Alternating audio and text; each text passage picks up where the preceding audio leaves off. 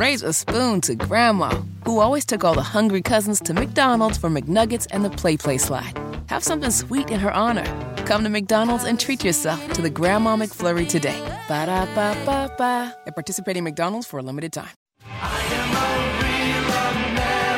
Hammers in the studio with the Kendall and Casey show on 93 WIBC. It is 1048. And uh, Hammer, the YouTube chat room has been having a discussion about whether I wore chaps into work today. Prove them wrong.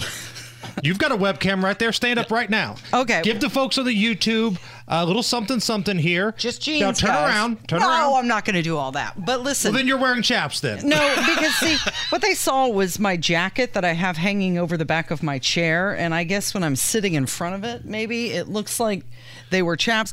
It's too cold to ride a motorcycle into work right now. It's too cold in the studio. Now, keep in mind, I'm a guy that likes things a little on the cooler side than most. Mm-hmm. Uh, but ever since our ownership change, they've just flat out turned off the heat Mm-hmm. Yeah. on the fourth floor of the WIBC wing here. Yeah, so there's little space heaters scattered around everywhere. I was told at one point there used to be one here in the studio. Maybe I need to bring one in. Perhaps, but the, the problem with We're, that we're gonna is- we're gonna keep you on payroll, but you're gonna freeze while you're here. But like, here's the problem with the space heater in the studio because I remember who used to have it. It used to be uh, Mock, and she would turn it on, but she's like everybody's grandma. Where you walk in here, there's a fine line between being the studio's a little chilly to holy hell, it's 105 in here. so she would have this thing roasted. It's like walking into your grandma's house, like for the holidays, and mm-hmm. she's had the heat set on 107 for about a month. I was here in those days occasionally, and I'd walk in. I'm like, man, that equipment's putting off a lot of heat. And you'd see it, the space heater in the corner. I'm like, oh, now I get it. and sometimes she'd forget to turn it off. Mm-hmm. So we would come in, you know, a little bit later on, and the minute we'd walk in here, it's like when you get off a plane when you're going to like uh, Cancun or something, and you arrive at the airport and you get off, and you're like, "Holy hell, is it hot in here?" Right. It's like you've got your winter clothes on. You get off the plane someplace warm and gotcha. Okay, so let's talk about what happened this weekend with the Colts. All right. They're record setters, huh? Congratulations to the Indianapolis Colts. You have now been part of a historic weekend of the NFL. They were up 33 to nothing. Things were looking good. And then they weren't. they blew that lead. They lost the game. It was the biggest comeback in the history of the NFL. So look at Matt Ryan here, your quarterback. He's now responsible or on the losing end rather, of the biggest choke job in Super Bowl history mm-hmm. and the biggest choke job in regular season history. And I think that warrants a round of applause. I think he also gets the playoffs biggest choke job. Now, I love the graphic that they put up. This was only midway through the fourth quarter when the comeback had not yet fully happened. They said teams with a 30 point lead in the history of the NFL since 1930 are 1,881, 1 and 1. But here's the thing: if you're a Colts fan, you know exactly what what I'm going to say here. There was a point in that game where every Colts fan looked at somebody and said, "This thing's not over." Like when they were up 33 to nothing at mm-hmm. halftime, I was over at my parents' house. I looked at my dad and said, this thing's not done. I've seen this movie before with the Indianapolis Colts, and this does not end well. yep, we're going to need a touchdown or two here just to, to salt it away. And nothing, nothing in the second half. And it was so bad. And they had every opportunity to win it. Kirk Cousins threw a ridiculous pick, and they still went three and out and turned it over and couldn't do anything. But I will also say this that was not even the most soul crushing loss of this calendar year for the Colts. It was history, but I go back to the beginning of this year in January where you had to go down to Jacksonville. Mm-hmm. All you had to do was beat probably the worst team in the league to go to the playoffs, and you laid a complete egg. That loss worse than what happened this past weekend. The Patriots game a couple weeks ago, where you just had your doors blown off, humiliated. It was disgusting from the minute it started to the minute that it ended. That was worse than what we saw this past weekend. We expected to lose this past weekend.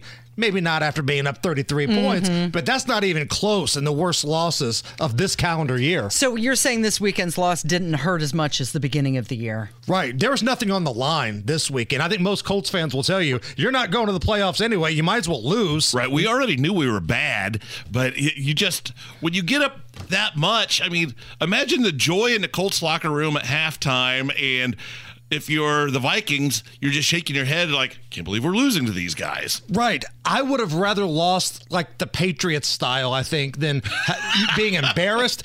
But at the end of the day, it's probably the best result because the Colts, they ain't going anywhere this year. Get that better draft pick.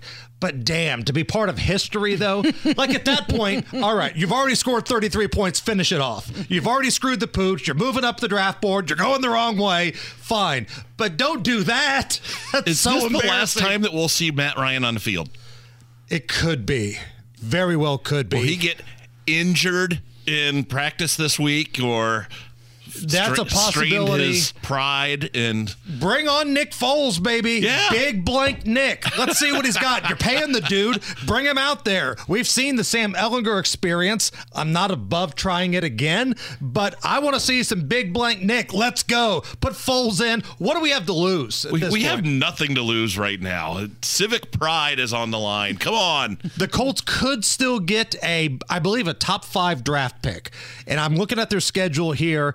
I know there's a couple losses still to come, but what scares me is that final regular season game against the Houston Texans here in Indy. The Texans are garbage, even though they tied the Colts earlier this year. Uh, that's a game. If the Colts can find a way to lose that, you can pick your quarterback in the draft. They can find a way. I want to see a gadget play every play from here on out. Make this fun. Boy, don't tell that to uh, Patriots fans, though, because that gadget Oh, play my- at the end of the game yesterday.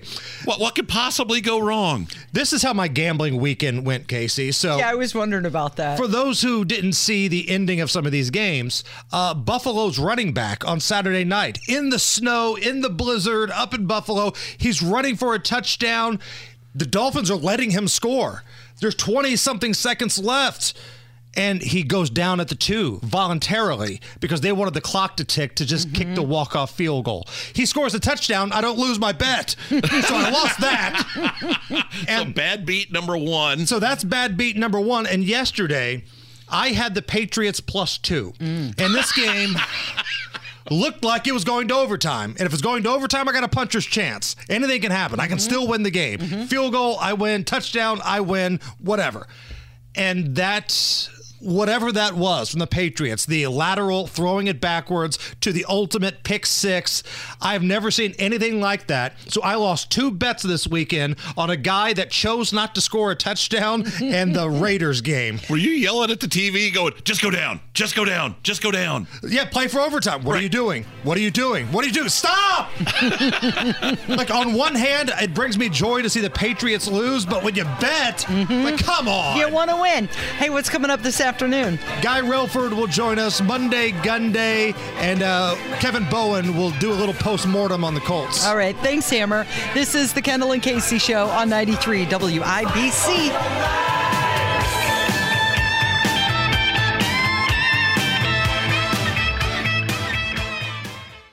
Raise a spoon to Grandma, who always took all the hungry cousins to McDonald's for McNuggets and the PlayPlace slide. Have something sweet in her honor. Come to McDonald's and treat yourself to the Grandma McFlurry today. Ba da ba ba ba. At participating McDonald's for a limited time.